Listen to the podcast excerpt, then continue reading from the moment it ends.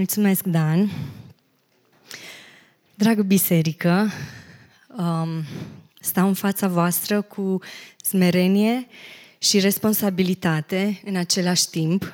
De fapt, stau în primul rând înaintea lui Dumnezeu cu foarte mare responsabilitate și cred că fiecare dintre noi suntem chemați să stăm cu responsabilitate înaintea lui Dumnezeu și în tot ceea ce facem să fim foarte responsabili. Uh, nu vă voi ține o predică, pentru că nu este locul meu și rolul meu să fac asta.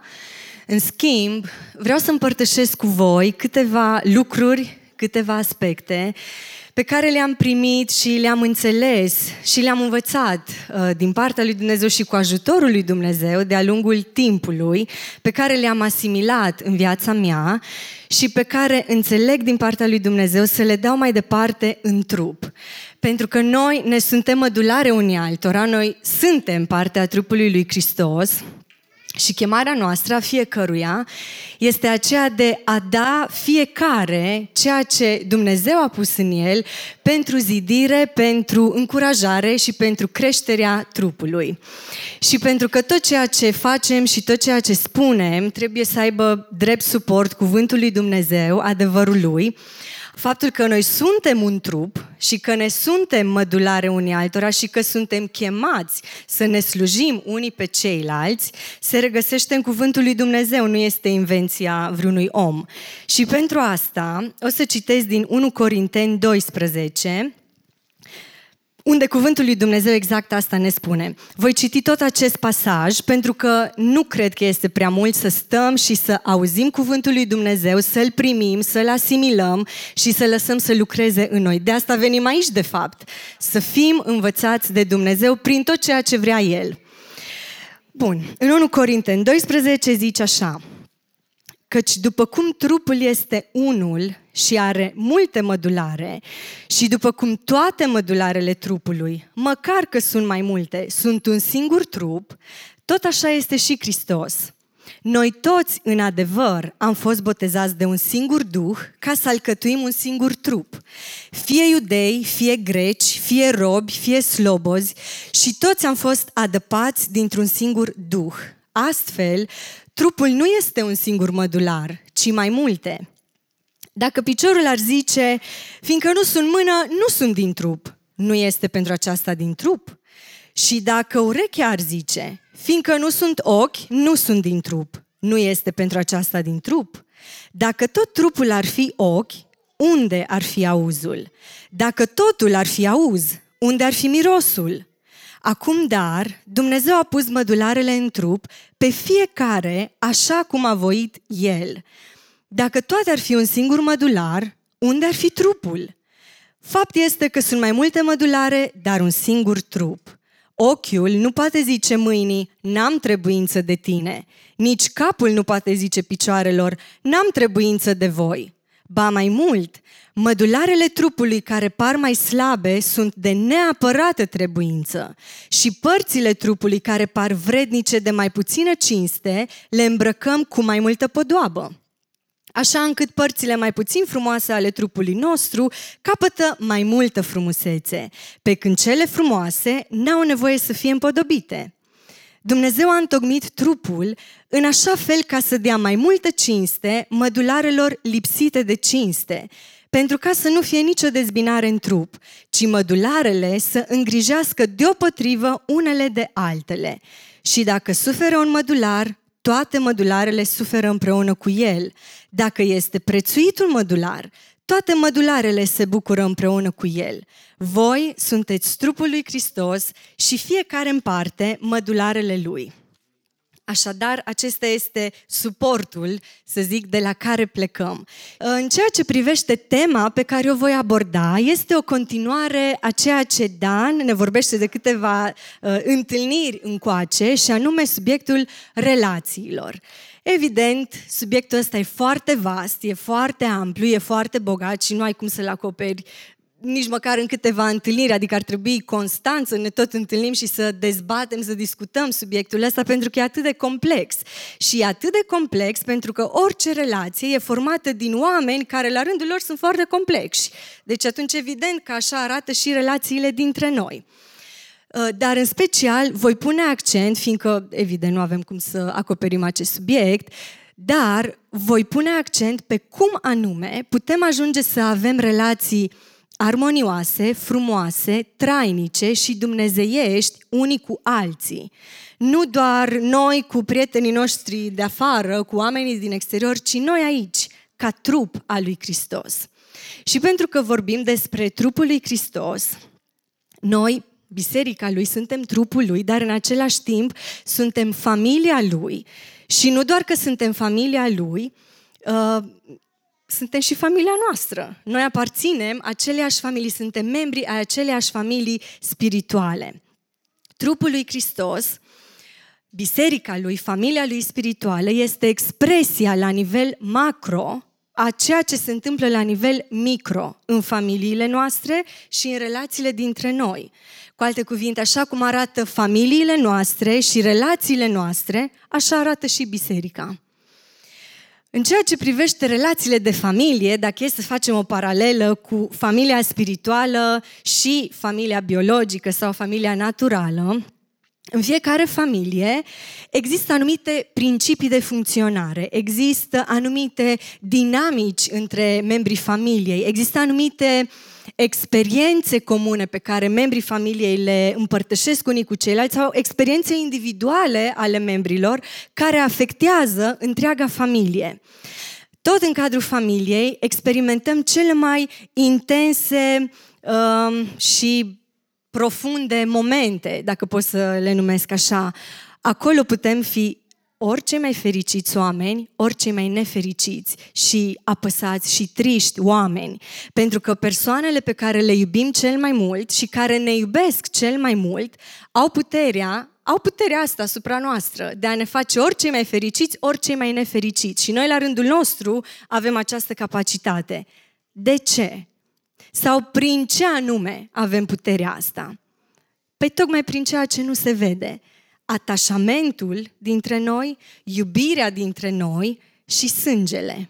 Curge același sânge prin venele noastre.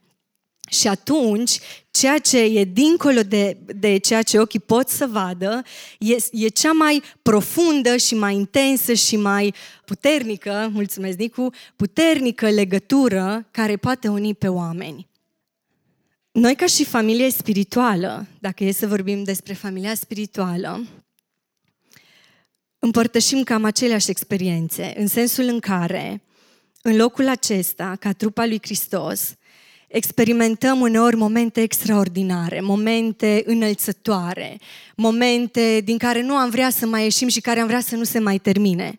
Pe de altă parte, alte ori, experimentăm niște momente și niște trecem prin niște situații care ne fac să zicem gata, renunț, pun stop, uh, cedez, plec, nu mai vreau să aud, nu mai vreau să știu, nu mă mai interesează. Alte ori, după aceea, revenim asupra deciziei și parcă e așa uneori un dute vino. Acum ne place, acum nu ne place, vrem să rămânem altor, vrem să plecăm, după aceea ne dăm seama că totuși nu putem să plecăm din trupul ăsta, că totuși aparținem acestui trup.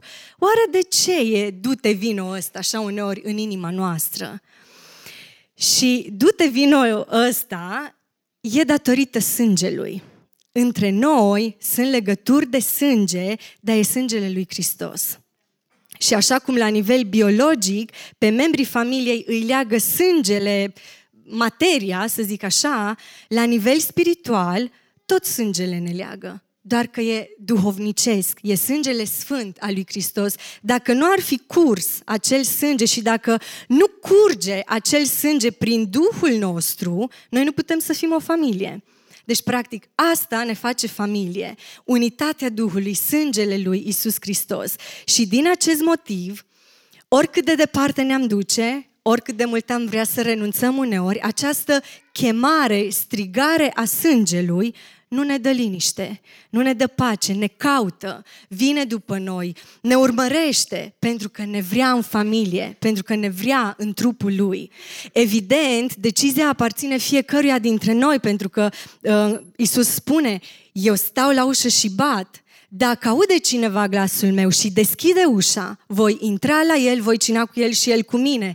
Dacă deschide ușa, Isus și Dumnezeu nu va face niciodată pentru noi ceea ce noi trebuie să facem. Asta spunea și un mare om al lui Dumnezeu, Derek Prince, care de mult nu mai e pe acest pământ, dar e în ceruri.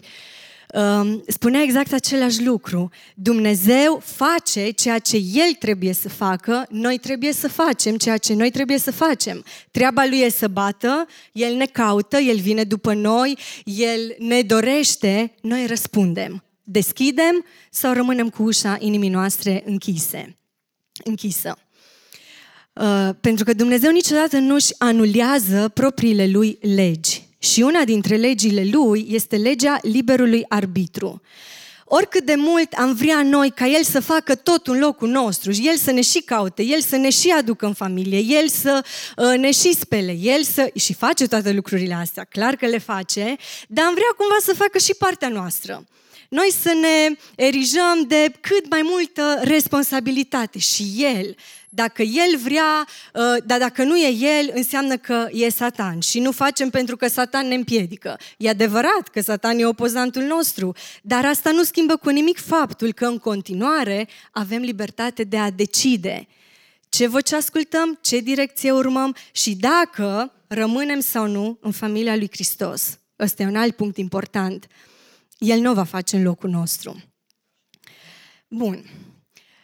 În cadrul familiei, cum ziceam în contextul temei de azi al relațiilor, pentru că există cele mai complexe relații, um, fiecare membru are unicitatea lui cum citeam și mai devreme în 1 Corinteni 12.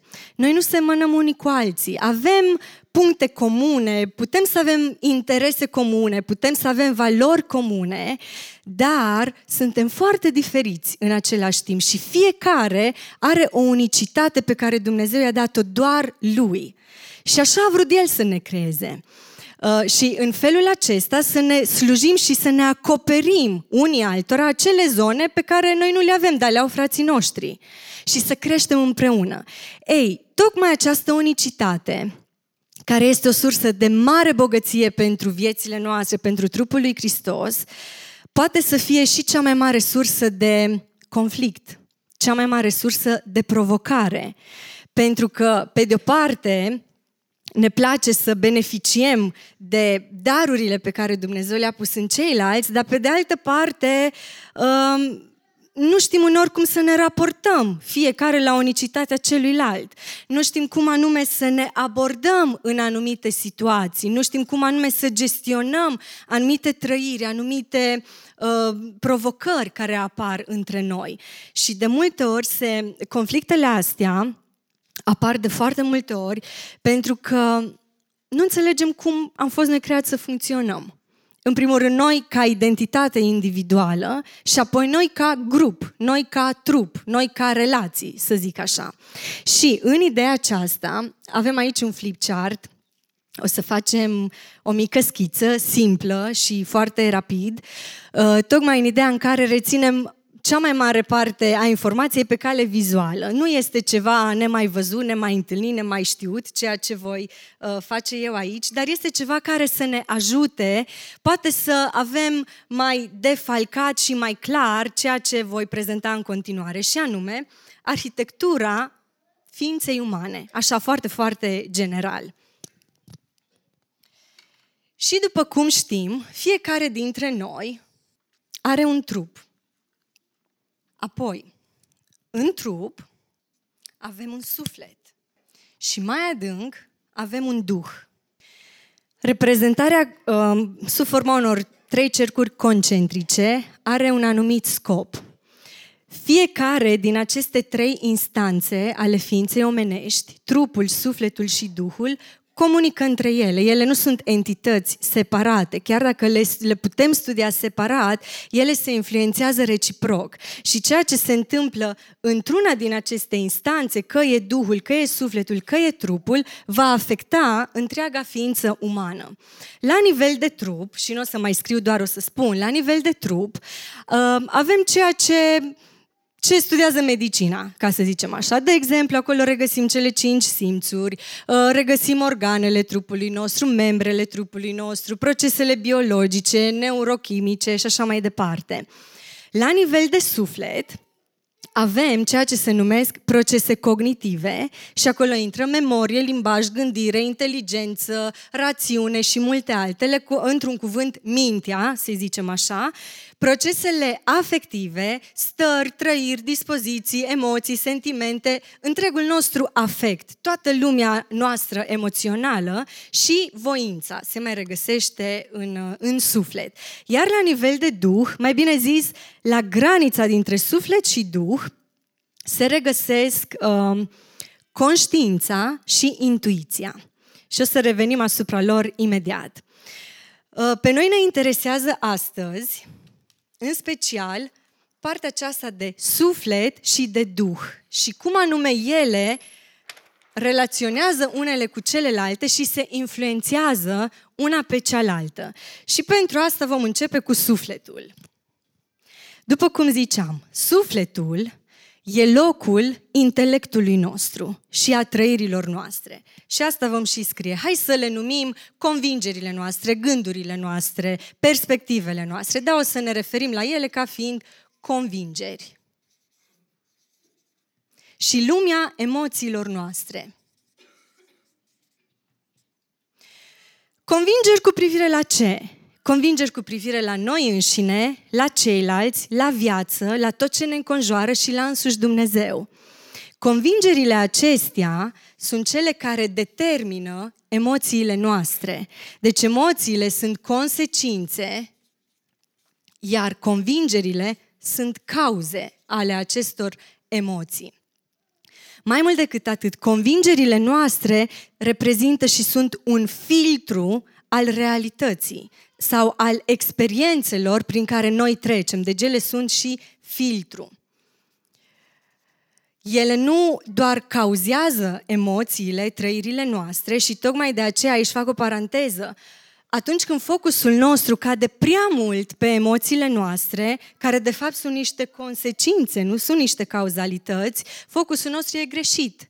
Pentru că focusul trebuie să cadă pe cauză. Și nici măcar convingerile nu sunt cauza principală, chiar dacă ele cauzează emoții, dar și ele la rândul lor sunt cauzate de anumiți factori.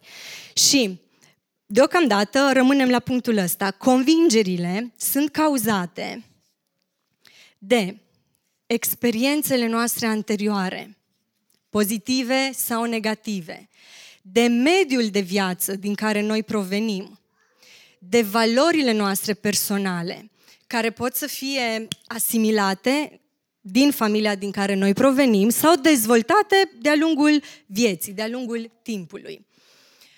O să mă ajut un pic de schița pe care o am aici, că vreau să trec un pic mai repede, mai repede prin asta. Deci, cu alte cuvinte, convingerile noastre sunt determinate de tot ceea ce noi experimentăm în firea noastră pământească. Și dacă e să mergem mai departe, sufletul este locuința omului firesc.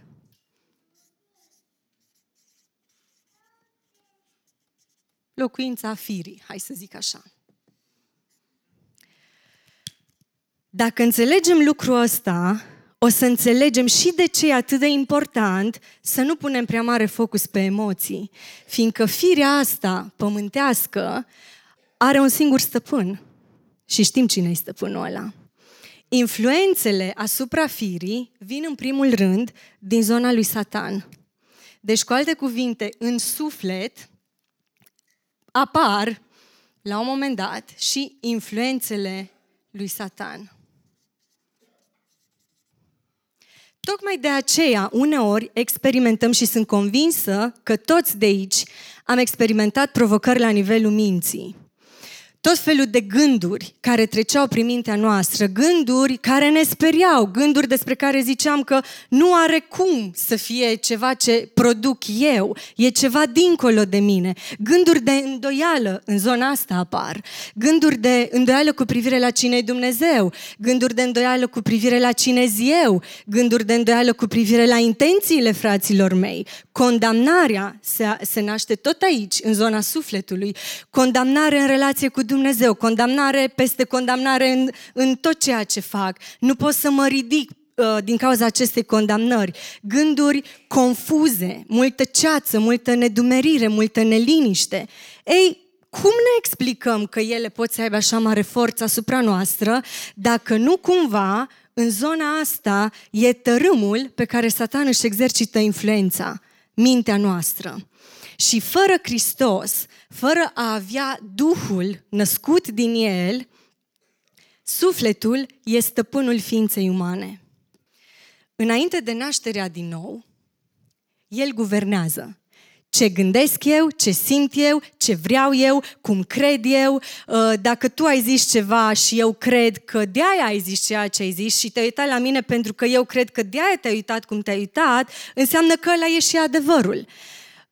Eu îmi sunt propriul meu filtru în momentul în care nu sunt născut din nou și trec toate experiențele, toate situațiile, toate relațiile, toate persoanele din viața mea, le trec prin acest filtru al propriei persoane. Cât de mult m-a afectat pe mine, ce a produs în mine, cât de tare m-a supărat, cât de multă bucurie mi-a adus, cât de mult m-a afectat, pozitiv sau negativ și așa mai departe. Deci, focusul este pe eu, pe sine. Și după cum ziceam, psihologia exact asta studiază și mai mult decât atât, ea își propune să întărească ceea ce se numește fire pământească, care e guvernată de influențele lui Satan și nu ale lui Dumnezeu. Vorbim aici de oameni nenăscuți din punct de vedere spiritual. Despre, despre asta vorbim. Și atunci, noi care știm că cel care guvernează ființa noastră trebuie să fie Dumnezeu, nu emoțiile, nu gândurile, nu experiențele trecute, mediu și valorile, noi nu putem să ne mai raportăm la ceea ce trăim noi, la ceea ce credem și gândim noi, ca fiind filtru și verdictul uh, general valabil ca fiind realitatea. Ci întotdeauna trebuie să avem un alt filtru. Dar pentru asta, și o să mergem un pic mai departe, ce vreau să zic cu asta? Firea noastră umană, firea pământească, nu poate fi îmblânzită. Nu poate fi, uh, sau poate fi îmblânzită, perfecționată, gestionată pe o anumită perioadă de timp, dar nu pentru totdeauna. Și toate tehnicile, toate terapiile, toate cursurile de dezvoltare personală care nu l-au în centru pe Hristos, nu-și propun altceva decât să consolideze sinele. Și tu să fii bine cu tine, tu să-ți găsești puterea, resursa și energia și motivația în tine însuți, n-ai nevoie de nimeni și de nimic altceva. Asta îl exclude total pe Dumnezeu din ecuație. Tocmai de asta aveți mare grijă la ce fel de cursuri de dezvoltare personală mergeți, dacă mergeți, Um, cu ce fel, căror oameni vă încredințați cele mai adânci lucruri din ființa voastră, din sufletul vostru, asigurați-vă că sunt oamenii lui Dumnezeu, că sunt oameni născuți din punct de vedere spiritual, care înțeleg că Domnul vieții noastre nu e sufletul și nici nu trebuie să fie vreodată. Așadar, remediul pentru fire este moartea, răstignirea. Nu este uh, încercarea de a o înfrumuseța, a încerca să înfrumusețezi firea, faptele firii, pornirile firii, poftele firii, care sunt moarte în ele însele, așa ne spune cuvântul lui Dumnezeu, e ca și cum ai încerca să înfrumusețezi un mort. Oricât de mult ai machia, și acum sunt tot felul de servicii uh, în sensul ăsta, Oricât de mult ai încercat să-l faci să arate bine ca și cum doarme, și chiar așa pare că doarme, el e mort. N-ai cu cine să porți un dialog, n-are niciun fel de input în viața ta, tu n-ai niciun fel de input în viața lui, dar arată impecabil. Da, dar e mort. Așa e firea. Și fără Hristos, ea așa, așa este și așa și trebuie să fie. Și cu Hristos trebuie să fie moartă și fără Hristos ea e moartă, numai că noi încă nu știm, uh, neavându-L încă pe Hristos. Noi îl avem pe Hristos. Așa. Um, bun. Firea pământească, cum moare ea? Asta e întrebarea. Fiindcă dacă o facem prin forțe proprii, sau mai bine zis, nu avem cum să o facem prin forțe proprii, nici o șansă să o facem prin forțe proprii și dacă te duci și cauți terapie și cursuri cele mai tari din lumea asta ca să-ți îmblânzești firea asta, nimeni nu poate face firea să moară.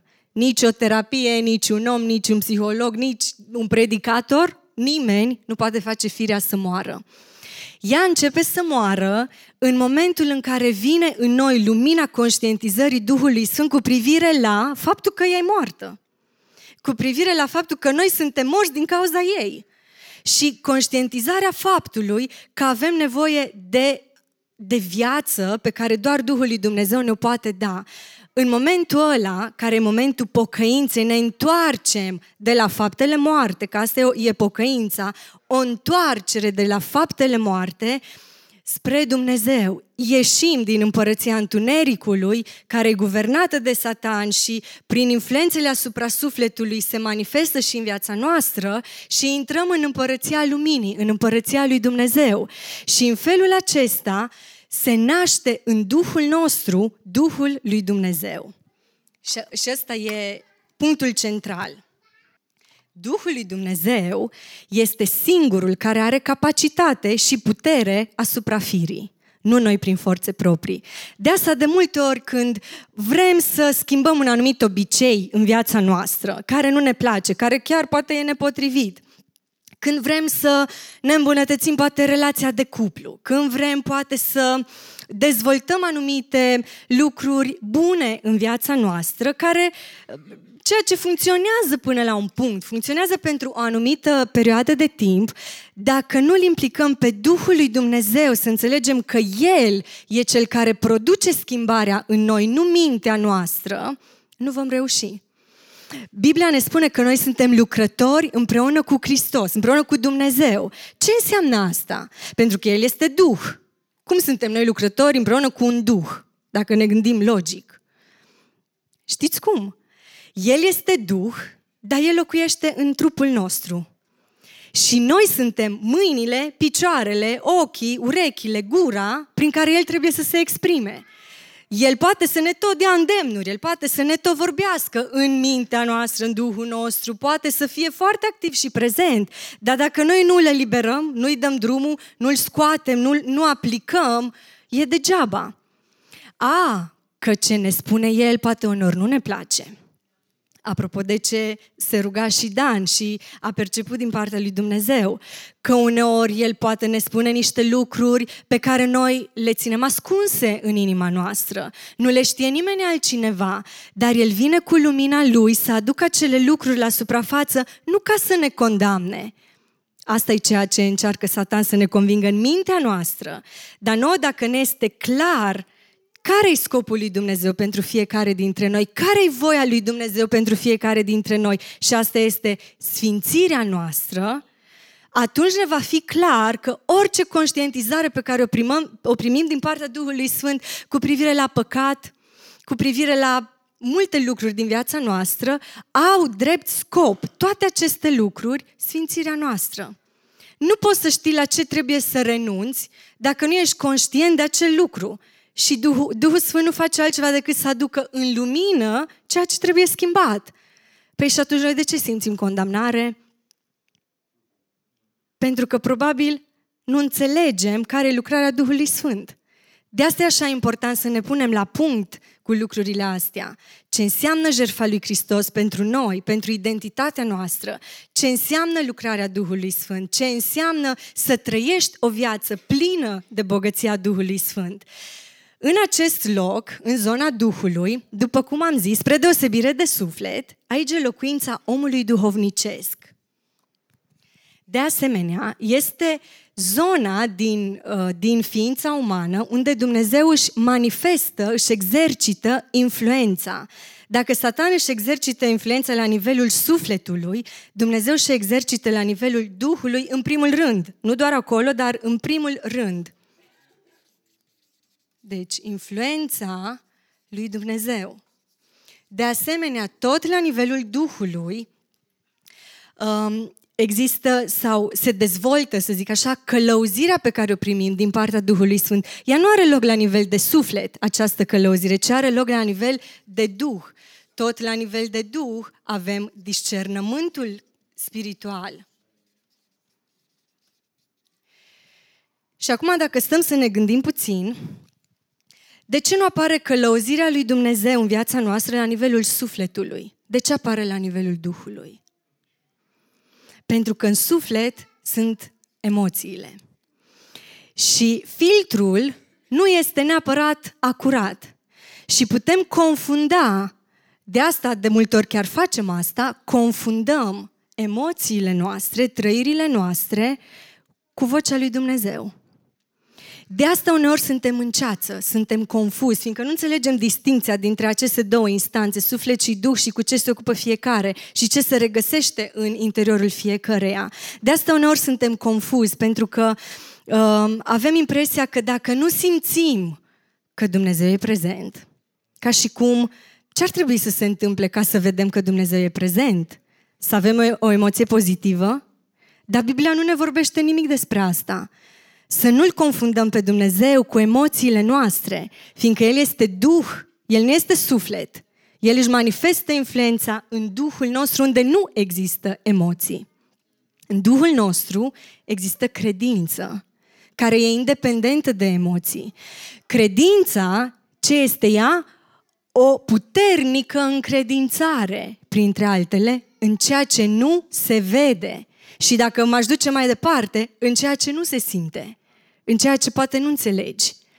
Efectiv, e o, o încredere oarbă în pofida evidențelor, încredere că Dumnezeu e cu tine, că Dumnezeu face ce a promis, că tu ești cine spune El că ești, că viața ta e pe traseu indicat de El, în pofida emoțiilor pozitive. Că poate ești într-un sezon al vieții unde ești copleșit de emoții și trăiri negative. Poate ești într-un sezon al vieții unde treci prin traume, treci prin niște experiențe foarte nefaste. Și dacă ar fi să mergem după logica asta că Dumnezeu mișcă sau e prezent în funcție de cât de pozitive sau negative sunt trăirile noastre într-un anumit moment, context sau circunstanță, înseamnă că în traumele noastre ar trebui Dumnezeu să fie cel mai absent din viața noastră, dacă e să mergem pe logica asta. Ori tocmai în slăbiciunile noastre, ne spune Biblia, puterea Lui este făcută de săvârșită, perfectă. Ce înțelegem prin slăbiciuni? Poate trec printr-o depresie, poate trec printr-o pierdere, poate trec printr-o, printr-o suferință fizică sau psihică. Și acolo, în ciuda ceea ce simt, prin omul duhovnicesc care s-a născut în mine, care este influențat de Dumnezeu, pot să cred că El este cu mine. Și în momentul nașterii din nou, omul duhovnicesc devine stăpânul ființei umane. Evident, el acționând prin puterea lui Dumnezeu. Numai că aici apare problema. După ce se naște omul, sau înainte să se nască omul duhovnicesc, ființa noastră era obișnuită cu vechiul ei stăpân, firea. Când se naște omul duhovnicesc, care preia controlul asupra gândurilor, asupra stărilor, asupra deciziilor, asupra comportamentelor și așa mai departe, în momentul ăla apare conflictul între vechiul stăpân și noul stăpân. Pentru că atunci când se naște omul duhovnicesc, ați observat că nu dispar emoțiile, că nu dispar gândurile, că nu dispar deciziile proaste. Am vrea lucrăm înspre asta, dar uneori le luăm, din păcate. Sau din fericire, că și prin asta Dumnezeu ne învață de multe ori. Ce, ce înseamnă asta? Înseamnă că există acolo un conflict între aceste două entități care va dura până la sfârșitul vieții noastre. Și noi zilnic în momentul în care ne trezim, trebuie să ne trezim cu conștientizarea acestei realități. Eu sunt născut din Dumnezeu, sunt copilul Lui, sunt călăuzit de El și tot ce fac, tot ce spun, tot ce îmi trece prin minte, tot ce simt, eu trebuie să filtrez prin cuvântul Lui, nu prin propriile mele experiențe trecute, nu prin tipul de relație pe care o am cu o anumită persoană, nu prin sezonul prin care trec, ci prin cuvântul Lui. Și pentru asta, pentru a evidenția mai clar conflictul dintre acești doi, aceste două ființe, să zic așa, o să citim din Galaten 5 cu 16, unde zice așa, Umblați cârmuiți de Duhul și nu împliniți poftele firii pământești, căci firea pământească poftește împotriva Duhului și Duhul împotriva firii pământești. Sunt lucruri potrivnice unele altora, așa că nu puteți face tot ce voiți. Dacă sunteți călăuziți de Duhul, nu sunteți sub lege și faptele firii pământești sunt cunoscute și sunt acestea. Prea curvia, curvia, necurăția, desfrânarea, închinarea la idoli, vrăjitoria, vrăjbile, certurile, zavistiile, mâniile, neînțelegerile, dezbinările, certurile de partide, pismele, uciderile, bețiile, îmbuibările și alte lucruri asemănătoare cu acestea. Vă spun mai dinainte, așa cum, cum am mai spus, că cei ce fac astfel de lucruri nu vor moșteni împărăția lui Dumnezeu. Roada Duhului, din potrivă, este dragostea, bucuria, pacea, îndelunga răbdare, bunătatea, facerea de bine, credincioșia, blândețea, înfrânarea poftelor. Împotriva acestor lucruri nu este lege. Cei ce sunt ai lui Hristos, Isus, și-au răstignit firea pământească împreună cu patimile și poftele ei. Dacă trăim prin Duhul, să și umblăm prin Duhul. Așadar, Ă, după, după ce se naște în noi natura lui Dumnezeu, ia naștere omul duhovnicesc, au loc câteva schimbări majore în viața noastră. Și anume, în primul și în primul rând, cum ziceam mai devreme, se schimbă filtrul gândurilor noastre. Se schimbă filtrul convingerilor noastre. Nu ne mai suntem noi, propriul reper și stările noastre, ci cuvântul lui Dumnezeu, adevărul biblic, devine standardul pentru viața noastră. Și tot ceea ce trăim, simțim și credem și gândim și facem, filtrăm prin cuvântul lui. Ce spune cuvântul lui Dumnezeu cu privire la astfel de gânduri? Ce spune cuvântul lui Dumnezeu cu privire la astfel de dorințe, cu privire la astfel de comportamente? Evident, vorbim despre principii din Cuvântul lui Dumnezeu, că nu toate sunt scrise negru pe alb. Asta înseamnă să investești timp în studierea Cuvântului ca să-i cunoști natura lui Dumnezeu, principiile lui, valorile lui, ceea ce se întâmplă într-un proces. Un alt lucru care se întâmplă major în viața noastră după nașterea omului duhovnicesc, orice gând, putem să-L facem rob ascultării de Hristos, așa cum Biblia ne spune. Nu o putem face prin forțe proprii și sunt sigură că toți de aici am încercat. Mai să nu mă mai gândesc la asta, îmi propun să nu mai am gândul ăsta, să nu mai dau curs, să nu se mai întâmple și nu reușești. Păi nu, pentru că tu, tu rămâi tot uh, focusat pe ce produce sufletul tău, intelectul tău, dar focusul trebuie să cadă pe omul duhovnicesc, care el duce lupta asta, pentru că omul duhovnicesc este Duh, așa cum este și Dumnezeu Duh și el poartă bătălia asta în Duh, în spirit, în lumea spirituală.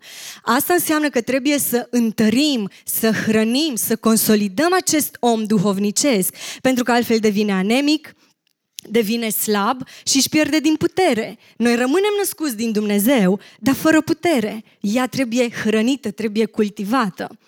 Apoi, un alt lucru, o altă schimbare majoră, valorile noastre personale, încep, începem să le ajustăm, să le interpretăm tot prin cuvântul lui Dumnezeu. Și tot ce până înainte de nașterea din nou a fost o non-valoare, pe care noi am văzut-o ca fiind valoare, fiindcă lumea o numea valoare, începem să o schimbăm și să avem alt set de valori.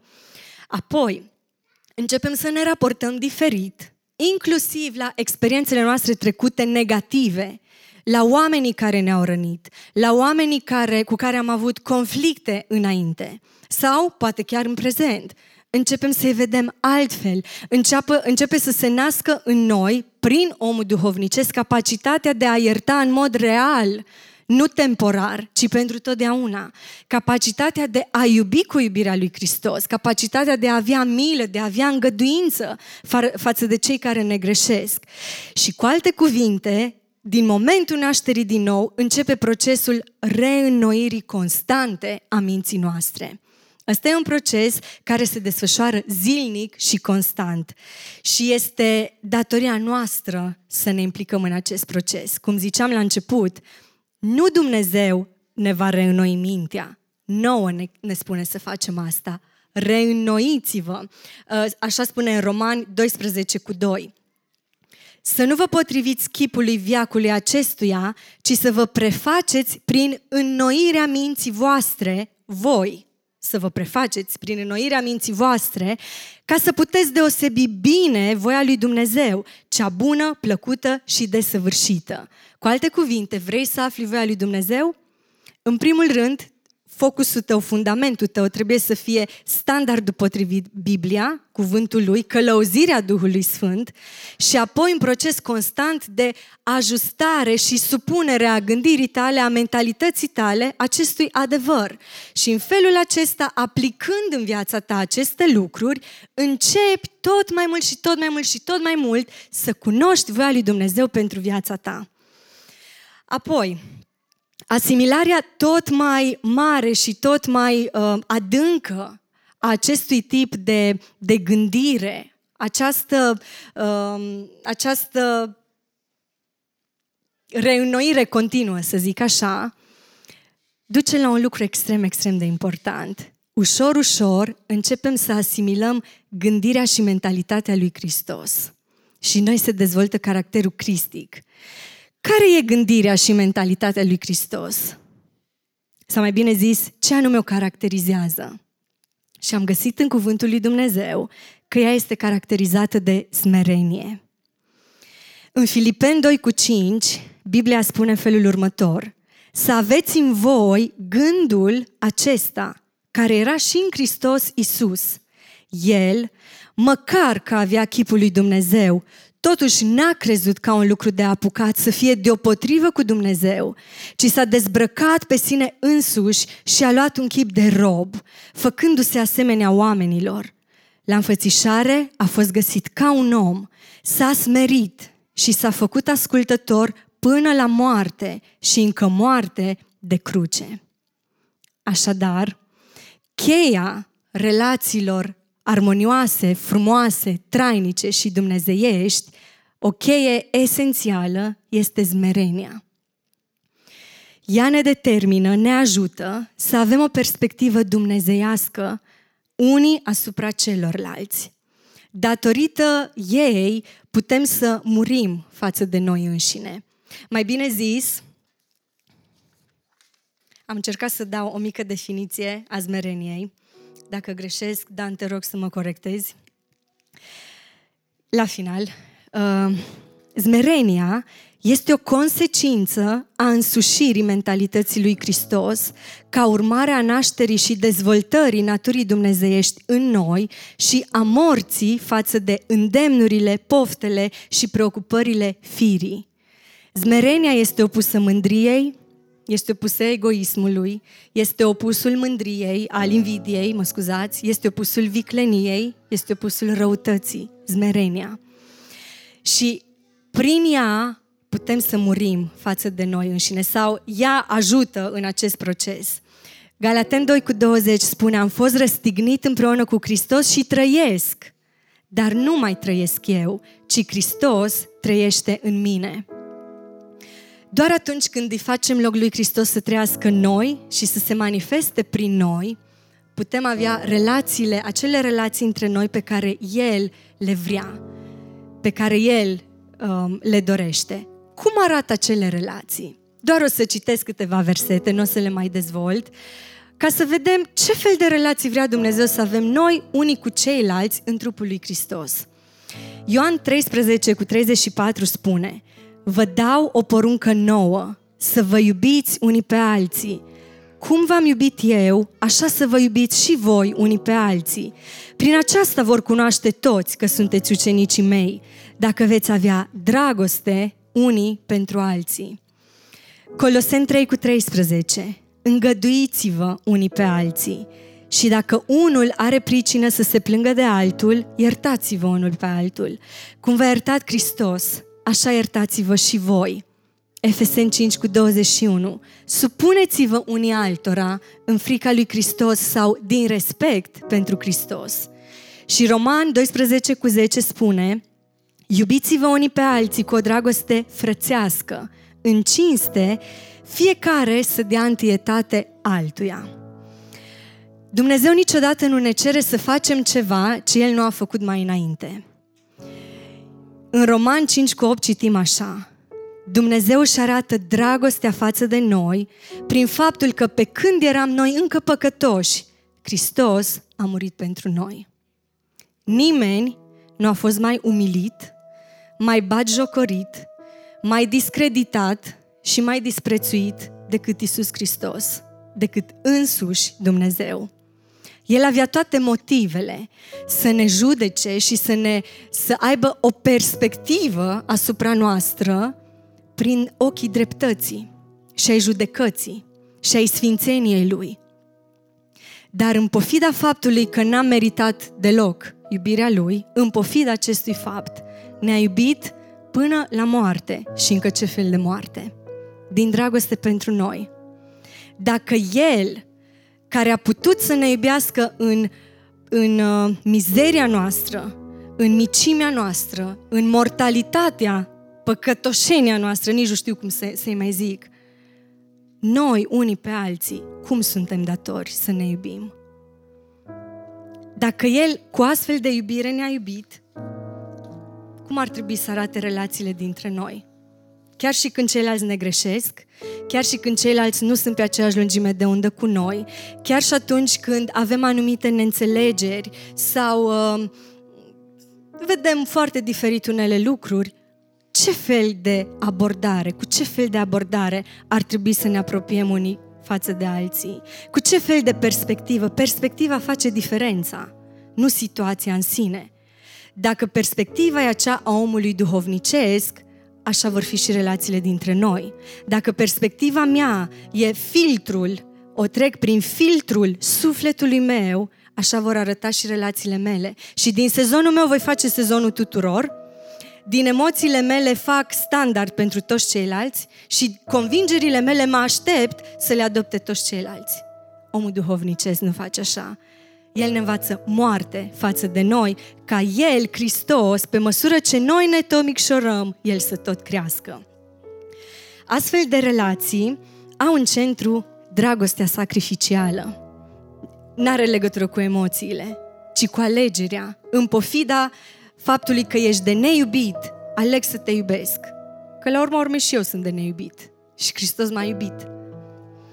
Și atunci, o astfel de dragoste schimbă totul.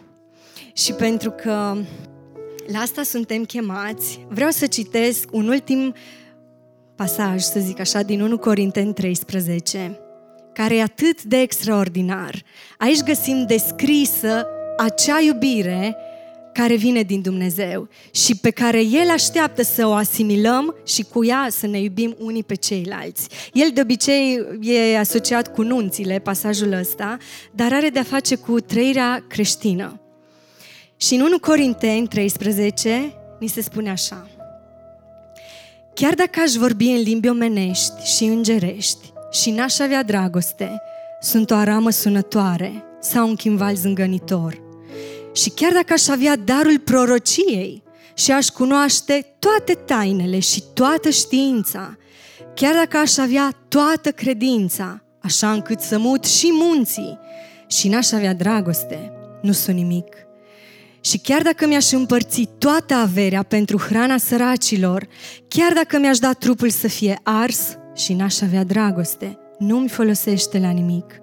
Dragostea este îndelung răbdătoare, este plină de bunătate, dragostea nu pismuiește, dragostea nu se laudă, nu se umflă de mândrie, nu se poartă necuvincios, nu caută folosul său, nu se mânie, nu se gândește la rău, nu se bucură de nelegiuire, ci se bucură de adevăr. Acoperă totul, crede totul, nădăjduiește totul, suferă totul. Dragostea nu va pieri niciodată. Prorocile se vor sfârși, limbile vor înceta, cunoștința va avea sfârșit, căci cunoaștem în parte și prorocim în parte. Dar când va veni ce este de săvârșit, acest în parte se va sfârși. Când eram copil, vorbeam ca un copil, simțeam ca un copil, gândeam ca un copil. Când m-am făcut o mare, am lepădat ce era copilăresc. Acum, vedem ca într-o oglindă în chip întunecos. Dar atunci vom vedea față în față. Acum cunosc în parte, dar atunci voi cunoaște de plin, așa cum am fost și eu cunoscut pe deplin. Acum, dar, rămân acestea trei, credința, nădejdea și dragostea. Dar cea mai mare dintre ele este dragostea.